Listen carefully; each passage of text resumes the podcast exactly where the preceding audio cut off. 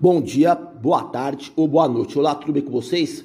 Meu nome é Adriano Vretário, sou preparador físico de alto rendimento e estamos aqui para falar sobre preparação física no basquete.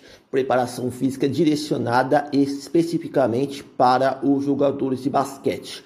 Pois bem, vamos lá. Tema de hoje que eu pretendo discorrer comentar com vocês é sobre o treinamento envolvendo mudanças de direção no basquete. Quando discutimos ou quando assistimos sobre uma partida de basquete, é possível observar que os jogadores estão em constante movimentação na quadra. As ações motoras que se destacam são de caráter intermitente, como as acelerações, desacelerações, mudança de direção, saltos, entre outras. Esses deslocamentos estão em constante mutação, ou seja, em um certo momento o jogador está acelerando para frente e em outro momento está realizando um deslocamento lateral ou de costas. Nesse sentido, é interessante analisar as mudanças de direção. Essas mudanças de direção são frequentemente requeridas e exigem do jogador uma boa agilidade. Uma agilidade que é dependente da tomada de decisão em tarefas planejadas ou reativas. Nas tarefas planejadas, as ações são de fácil execução, pois houve tempo suficiente para leitura do cenário e subsequente ação. Por outro lado, nas tarefas reativas, as mesmas não são garantias de sucesso devido a serem realizadas no cenário imprevisível. Boa parte das manobras de agilidade planejadas ou reativas no basquete estão diretamente associadas com as mudanças de direção, tanto em situações ofensivas como também em situações defensivas. Nota-se, numa partida, temos ações cíclicas e principalmente ações de ordem acíclica. Nesse âmbito das ações acíclicas, ao efetuarem as mudanças de direção, os jogadores de basquete precisam ter a habilidade de desacelerar bruscamente, usando o regime de força excêntrico, e em seguida, após uma força máxima isométrica na frenagem, o mesmo deverá acelerar rapidamente, aplicando força de reação ao solo propulsiva no regime concêntrico, mudando a direção do deslocamento. Se prestarmos atenção, em quase todas as ações envolvendo as mudanças de direção, o ciclo alongamento e curtamento estará presente, auxiliando na capacidade de executar mudanças de direção de forma mais eficiente. Dessa maneira, jogadores de basquete com alta qualidade nas mudanças de direção estariam aptos a fornecer respostas motoras com elevada maestria. Investigando as mudanças de direção do ponto de vista biomecânico, uma pesquisa apontou que as angulações de 45 graus, 90 graus, 120 graus e 180 graus são as mais solicitadas no basquete e por isso devem ser estimuladas nos programas de treinamento que envolvem a agilidade e o aperfeiçoamento dos movimentos. Um cuidado especial se dá com a angulação de 45 graus, que é a mais requerida nas ações invasivas e em algumas manobras evasivas. Já na angulação de 180 graus, a mesma é mais empregada em transições de ataque defesa ou defesa-ataque. As demais angulações de 90 graus e 120 graus têm menos uso, mas mesmo assim devem ser estimuladas. Então, no treinamento, é possível confeccionar exercícios no qual os atletas precisam realizar deslocamentos que durante o percurso será necessário executar mudanças de direção planejadas e ou reativas.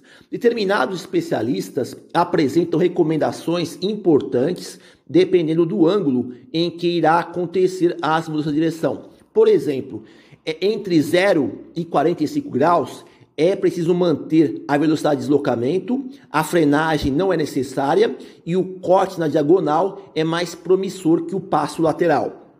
Entre 45 graus e 60 graus, a frenagem deve ser feita de forma moderada antes da propulsão e o passo lateral é sugerido. Entre 60 graus e 180 graus, a frenagem precisa ser feita no último contato do pé antes da propulsão e tanto o passo lateral ou pivôs são válidos. Somando-se a isto, nos programas de treinamento com mudança de direção, seria interessante verificar se existem assimetrias de força entre pera dominante e pera não dominante, para que com isso não haja redução na eficácia da tarefa. A dissociação quadril-tronco nas mudanças de direção precisam ser ensinadas para tornar a ação mais dinâmica e com rapidez. Sobre esta questão, treinar a mobilidade multiplanar do quadril e o núcleo corporal seria de vital importância. Se respeitarmos os panoramas espaço-temporais do basquete, esses movimentos com mudança de direção seriam realizados em distâncias curtas, em torno de 5 metros até 15 metros. Ensinar os jogadores a manipularem de forma segura o seu centro de massa através de ações que envolvam reduzir a distância entre o quadril e o chão facilita na estabilidade postural no instante de execução das mudanças de direção. Somado a essa consideração, temos autores recomendando que existe uma maior distância entre a inclinação do tronco e a distância lateral do planta do pé em relação à distância, à direção pretendida do deslocamento.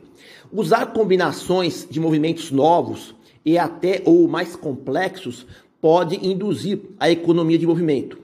Algumas manifestações da força asseguram com que as mudanças de direção sejam produzidas com melhor qualidade e suportem melhor os vetores de força atuantes, como por exemplo a força máxima, a potência e a resistência de potência.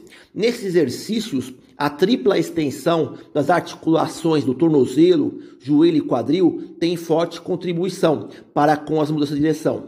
As lesões poderiam ser reduzidas se o trabalho que envolve mudança de direção abordasse o desenho biomecânico correto dessas ações motrizes, principalmente as lesões de ligamento cruzado anterior do joelho, pois o vetor de força horizontal é elevado nas mudanças de direção. As avaliações para constatar a existência de joelho valgo ou joelho varo, em conjunto com uma boa estabilidade do tronco, podem minimizar as lesões ligamentares do joelho. Criar exercícios que estimulem a co-contração dos isquiotibiais e quadríceps é outra ferramenta indicada para reduzir lesões de joelho. Determinadas pesquisas apontam que a velocidade com que se executa a nossa direção e o ângulo escolhido tem efeito na dinâmica em ações acíclicas. Torna-se imperativo que os jogadores de basquete tenham um adequado footwork para que os mesmos consigam dominar o centro de massa e a velocidade de deslocamento sem perda da eficácia mecânica. Acerca disso, parece que os jogadores que conseguem manter ou reduzir ao mínimo a sua velocidade de deslocamento antes e durante a sua seleção são os mais privilegiados no desempenho. Enfim, vale ressaltar que os padrões de locomoção como mudança de direção em movimentos acíclicos no basquete precisam ser continuamente treinados para que se obtenha uma automatização desse gestual técnico. Esse treinamento abordando essa direção eh, podem ser feitos nas sessões de agilidade ou em sessões específicas que objetivem aperfeiçoamento dos padrões de movimentos. Então, termino aqui que eu gostaria de discutir com vocês sobre o treinamento envolvendo mudança de direção no basquete. Bom, por hoje é só. Espero que vocês tenham conseguido obter alguma informação útil para poder aplicar na sua prática profissional. Agradeço pela atenção, desejo boa sorte a todos e até a próxima.